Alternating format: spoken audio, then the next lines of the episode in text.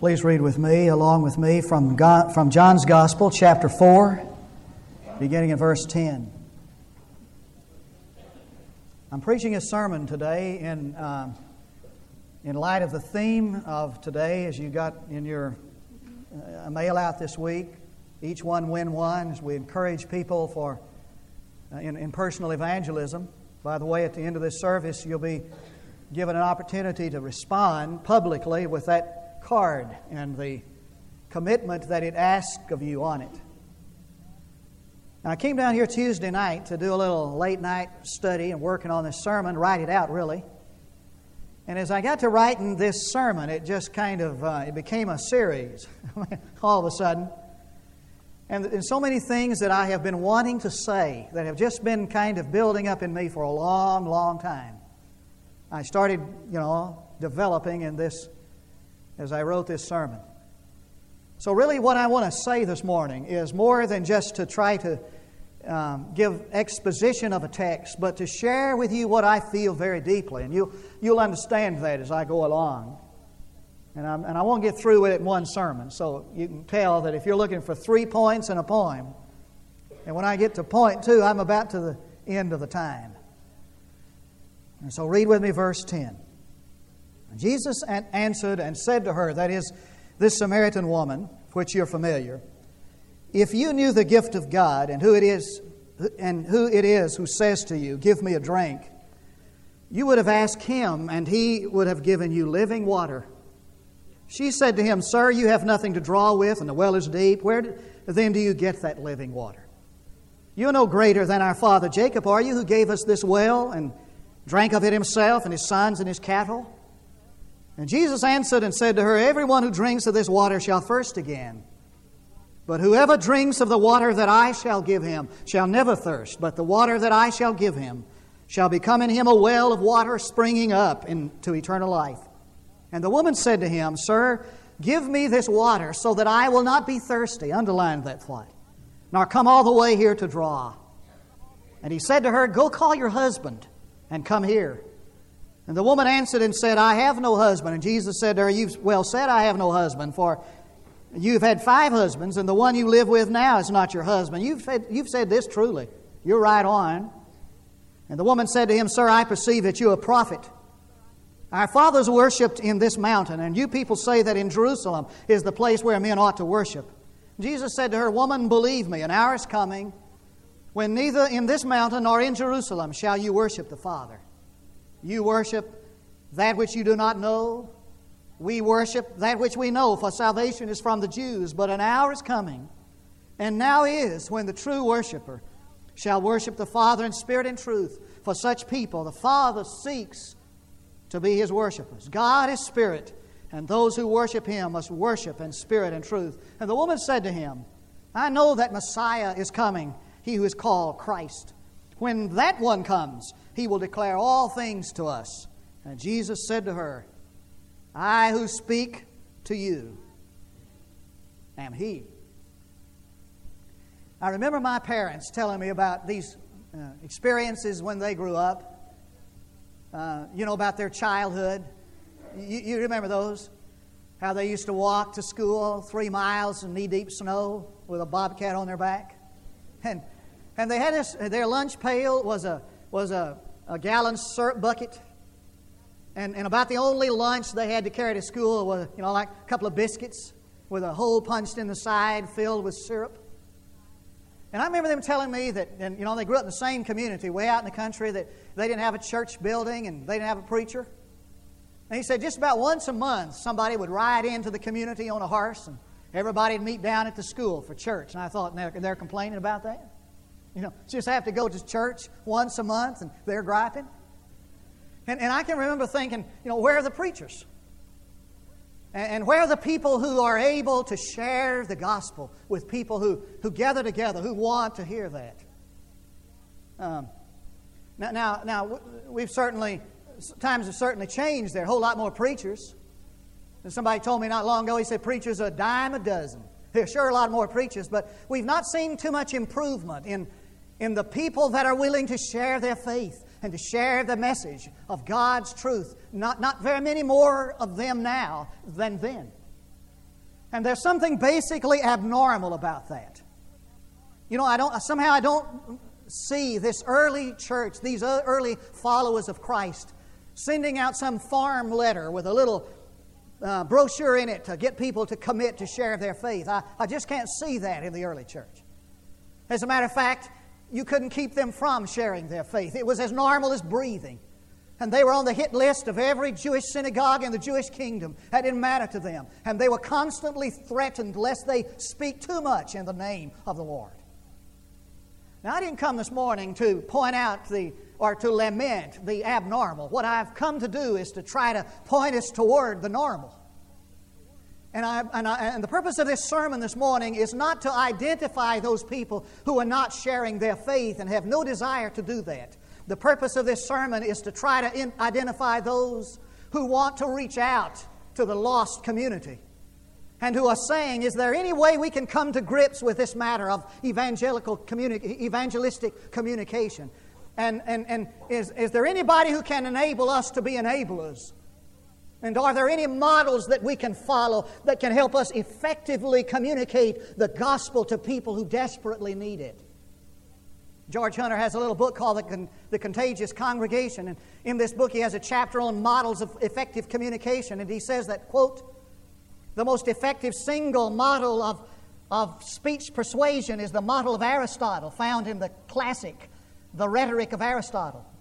And he makes note in there that Aristotle says that there are three resources for effective speech persuasion.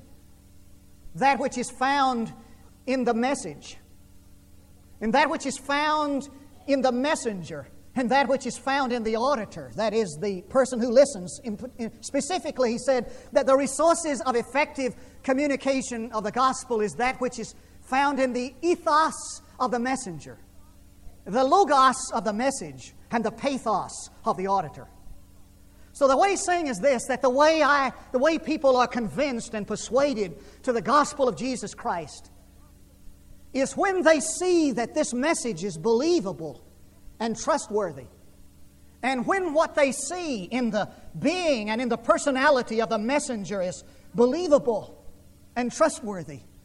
And when the messenger and the message engage them at the level of their deepest motives and needs, then they're persuaded to the gospel. That's what I want to talk about this morning. Before I, before I get to that, however, I want to spend a little time with a, with a warning. I want to sound a warning this morning.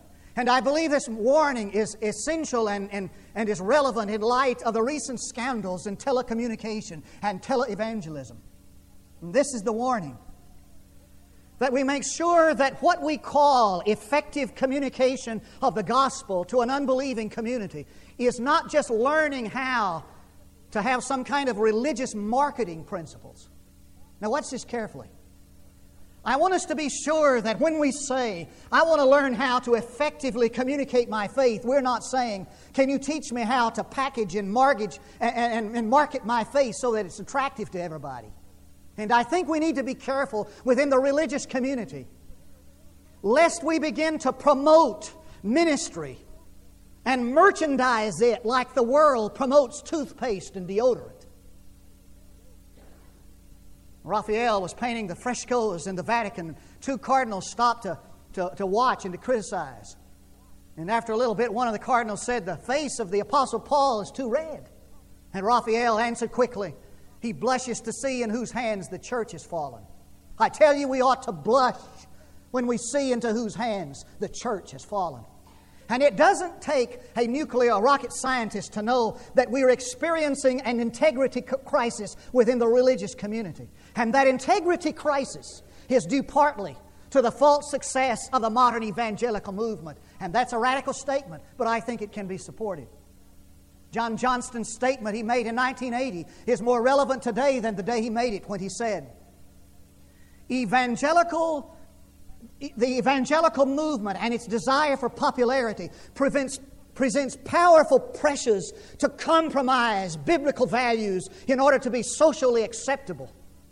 And he says this compromise has reached epidemic proportions. Now, this is what he's saying. He's saying that in our desire to be acceptable, to get results, to be successful, we have compromised in the religious community as a whole biblical values, and it's true. We've got to be successful. And success is to us measured by how many numbers we can count and how much money we can get in and how popular we are to the world in general and to important people in particular. And there's some implications of that. I'm just sharing my heart with you now. There's some implications of that. One is what Tozer calls the Wheaties approach to evangelism. Now you ask, what is the Wheaties approach to evangelism? Well, just like you ought to eat Wheaties because John Jones does, you ought to be a Christian because John Jones is. And there is something that has concerned me for a long time, and I need to share that with you this morning. It concerns me greatly that the only way we can get a crowd, especially in revivals, is to have some popular figure come and be on the program, some athlete, some movie star. And you can have a preacher that has this profound biblical message with a heart that's beating for God, and he can preach in a revival meeting, and there wouldn't be 100 people here. But you get some famous personality come, and it, we pack it out. So that the most important thing is the fame of the person, not his or her faith. And when that happens, this is what is the spin off, or this is what results. There is this subtle, what I call subtle religious pragmatism. And by that I mean, if it works, you know, do it. If it's working, if it gets results, then God must be blessing it. I mean, after all, it doesn't, if you're catching fish, it doesn't matter what kind of bait or hook you use, does it? As long as we get results. But I also know it's right that there is a vast difference between knowing the number of the sheep and the condition of the flock. Anybody, any carnal person with a personality at all can manufacture results. But fruit is the flow of life. And it is fruit, hear me, First Baptist Church, it is fruit that we're to bear. And when we market our faith like the world markets toothpaste and deodorant, and we do it to get results. We build these monstrosities of competition that ask who had the biggest Sunday school and who had the biggest church. When all of the time our purpose is to glorify God when we're here. Now, all of that is the runway. I'm getting ready to take off.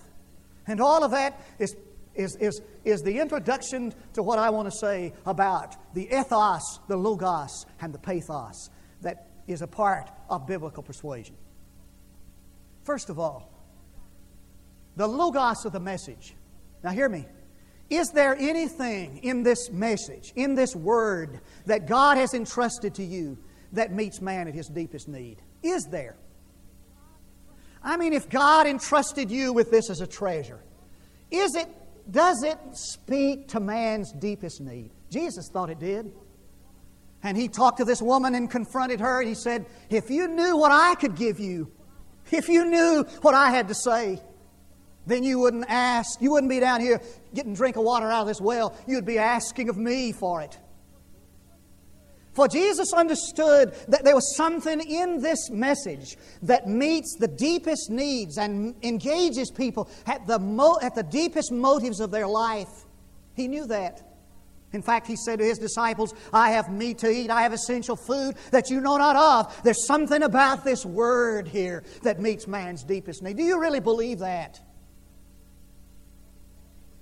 The average man on the street, I believe, thinks that, that the Word of God, that the message that we have entrusted to us, is totally irrelevant to real life that it has nothing to say to those issues that haunt and hassle man out there where he lives. That's what he thinks.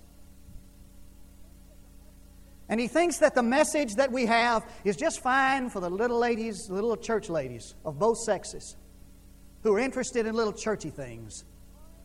But with regard to what really haunts him and hassles him, the average man on the street thinks that it's not really relevant to him. That's what he thinks. But Jesus thought, and you and I think, I hope, I, I, I, trust you believe this, that this gospel, this message is intrinsically involved with the deepest human oneness of man. That's what Karl Barth meant when he said, that communion with God, the gospel is communion with God, and communion with God is not a dash into security. It is a walk toward reality. And the reality that you and I cherish is the reality that God is a personal God who responds to our trust and whose loyalty meets our loyalty. And when we get in the deepest darkness of our life, He is the only power that can deliver and quicken the soul and make it alive. Do we really believe that? Shake your head like that. I got something in the mail here a while back. It was, it was marked fragile on the box. It, I, I, I, you know, I, I assumed there's something in there breakable. And I got this box and I opened it up and there was all these little styrofoam peanuts in there, just jam full. You've seen those, haven't you? Now I've seen those guys load those boxes, you know. And I said this morning, you know, I'm not knocking the UPS or the Postal Service. I've been accused of enough stuff this week. I don't need something else. But I've seen some of that stuff handled. Hey, it's fragile. Be sure you catch it. And walk, you know. And, and that stuff just gets tossed around.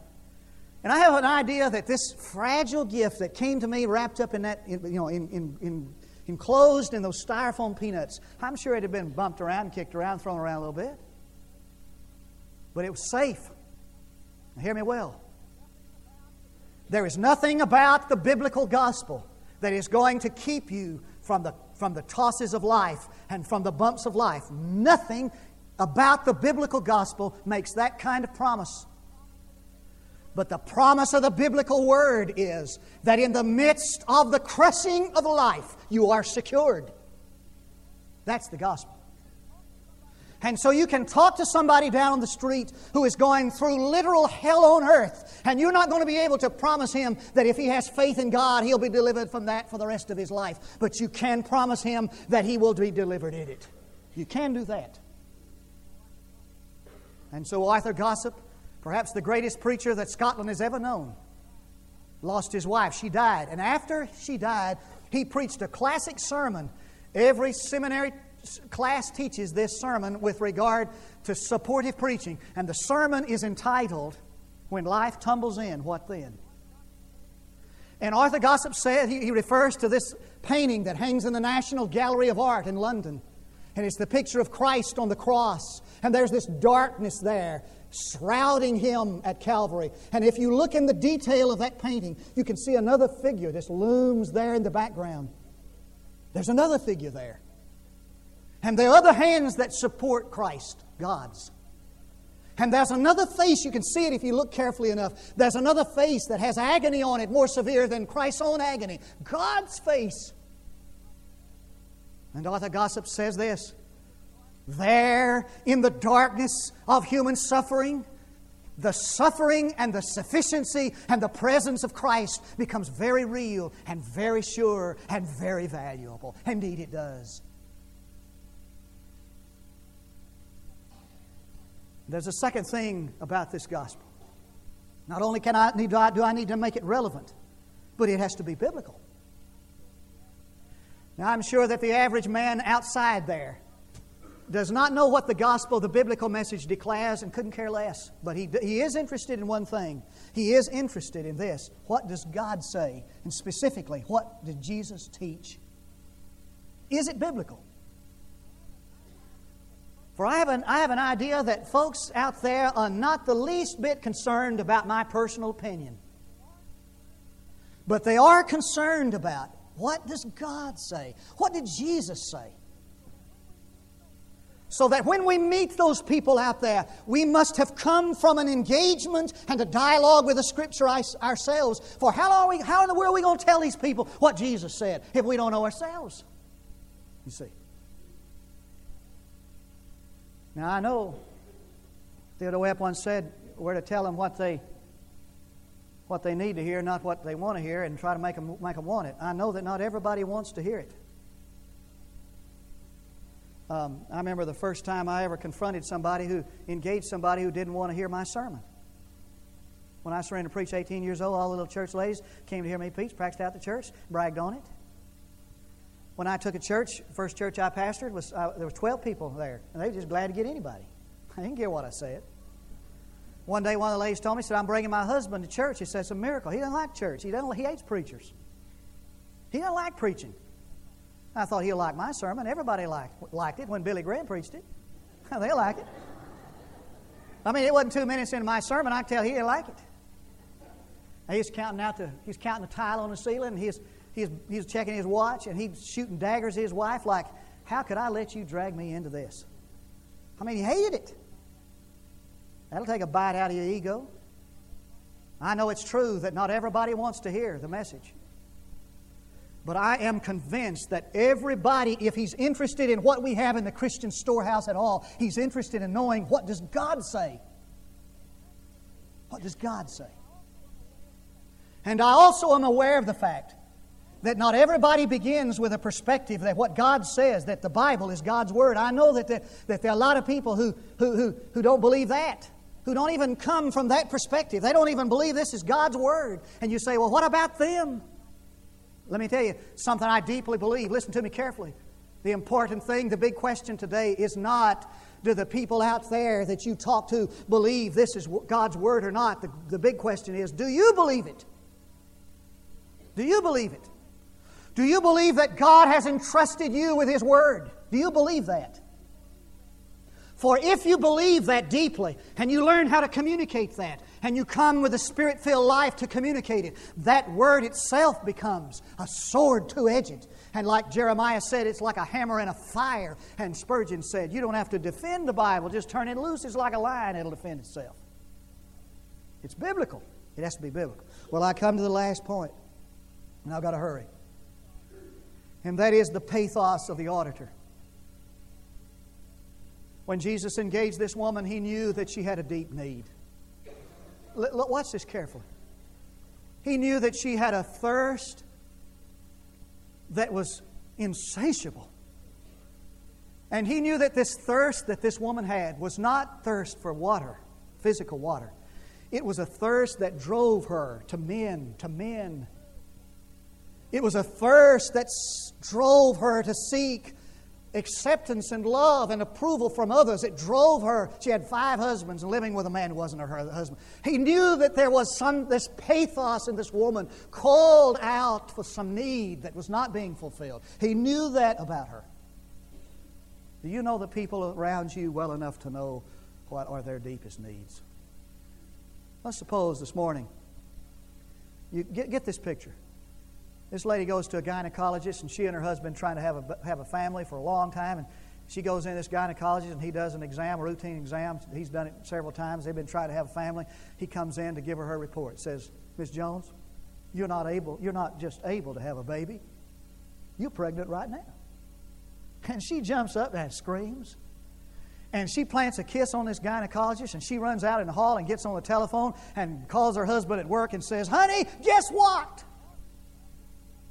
Now, all he's done is that he has just presented a factual message, a factual report, but it touched her at the deepest need of her life. Now, let me ask you this. I need your response. Didn't get any out of the first service. I'll try again. If you knew this morning that, that you could go out this afternoon, tonight, tomorrow, and just deliver a factual message and you would get that kind of joyous, spontaneous response. Would you share your faith? Would you? If you knew you could get response like that? Sure you would. Let me warn you. Response, the response is not up to you. Somebody asked me one time, said, what, what happens when you preach your heart out on Sunday morning and nobody responds? I said, Oh, I've, I settled that a long time ago. The response is not up to me. But I do believe this sincerely. Hang with me now. Just watch this. I do believe this that if you engage a person at the deepest level of their need with a gospel of hope and redemption, you'll get that response. I believe that. Now, when I stand to communicate, when I stand or wherever I am to communicate, I have two basic assumptions. I assume that there are people who are hearing me communicate the gospel who feel unworthy. They're unworthy of love. They're unworthy of human love and divine love. That's what this woman felt. That's why she came at lunch, at noontime. They didn't come in the heat of the day, but because she felt so unworthy, she was such an outcast, she came then because nobody was there. And so when I communicate the gospel, I understand that there are a lot of people who, who feel unworthy. You're, you're just like Charlie Brown. And you remember that little Peanuts deal where Charlie Brown is lamenting to his friend Linus about this lifelong feeling of insecurity. And he said, It goes all the way back to the beginning when I was born. He said, When I stepped out on the stage of history, they took one look at me and said, Not right for the part. Anybody feel like that? And you, you were just, you stepped out on the stage of history and they looked at you and said, Not right for the part. And there's some people who feel like that. As far as you're concerned, you're an absolute zero. And there's emptiness. And there are these little voices go off inside of you that say all the time, as, as you are right now, you're unworthy. And if you ever become significant, you're going to have to go somewhere else and import that so that you'll be different than what you are right now. If that's the way you feel, I got good news for you. For as Kierkegaard, the great existentialist, said, the gospel of God is a love letter from God with your personal address on it. Amen to that. You are worthy.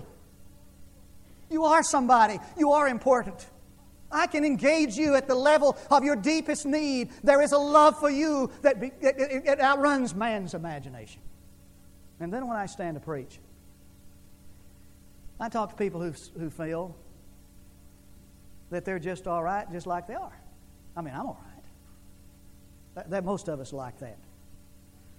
Most of the people, I'm, I'm sad to say this, they're, they're really not out there waiting for you to knock on their door, really. Say, I wish you to come yesterday.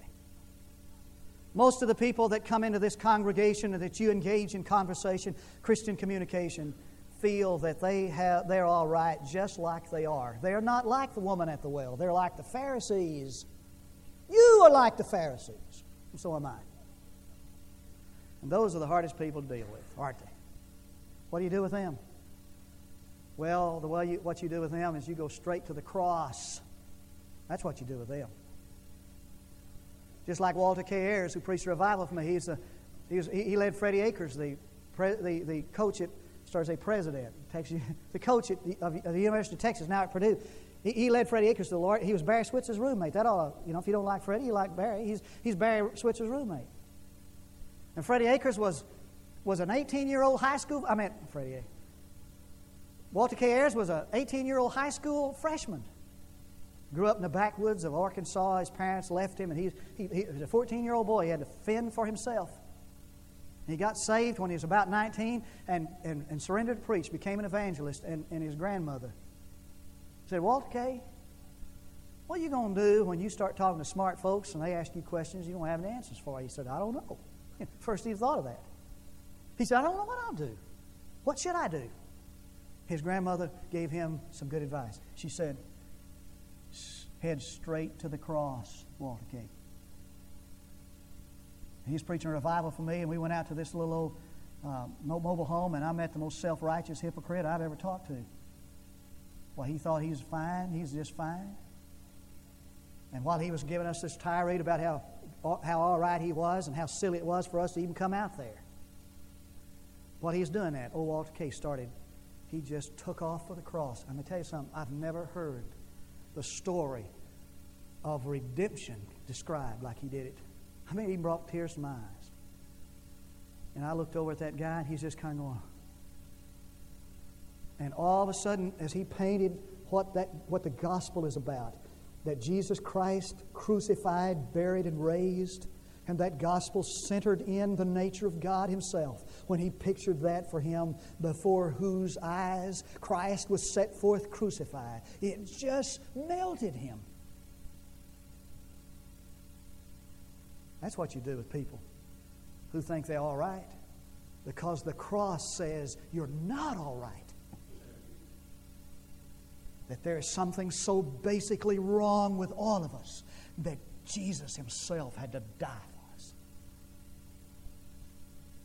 Now, the purpose of this sermon this morning was to try to elicit, first of all, a response of evangelism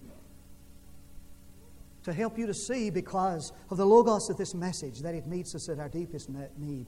And the, and the pathos of the individual, that, that surely there's some of us here this morning who would respond to the gospel, to receive Christ as your Savior, to make a new commitment of your life and to join, to join this church. But there's a twofold, twofold purpose in this sermon. The second is to try to help us, to try to identify, encourage those of us to share our faith. And there'll be some of you who'll need to come and do this. Place it right here. You can go back to your seat if you want to. You kneel and pray, whatever. And while they're coming to do that, there are others who are going to come and respond to the gospel in other ways to join this church, to rededicate himself to Christ, to give his heart to Christ. First time experience of salvation. And I'm going to lead us in prayer. Mark's going to lead our choir. You're going to respond. Let's pray. Father, now hear us now, Father, we pray, and remove every hindrance, every barrier, every prevention, so that we can do your will now, as an individual and as a church. I pray this for Jesus' sake. Now, would you stand with me? Would you come? Come with this. Come here. Place this here. You go back to your seat if you want to while the choir sings.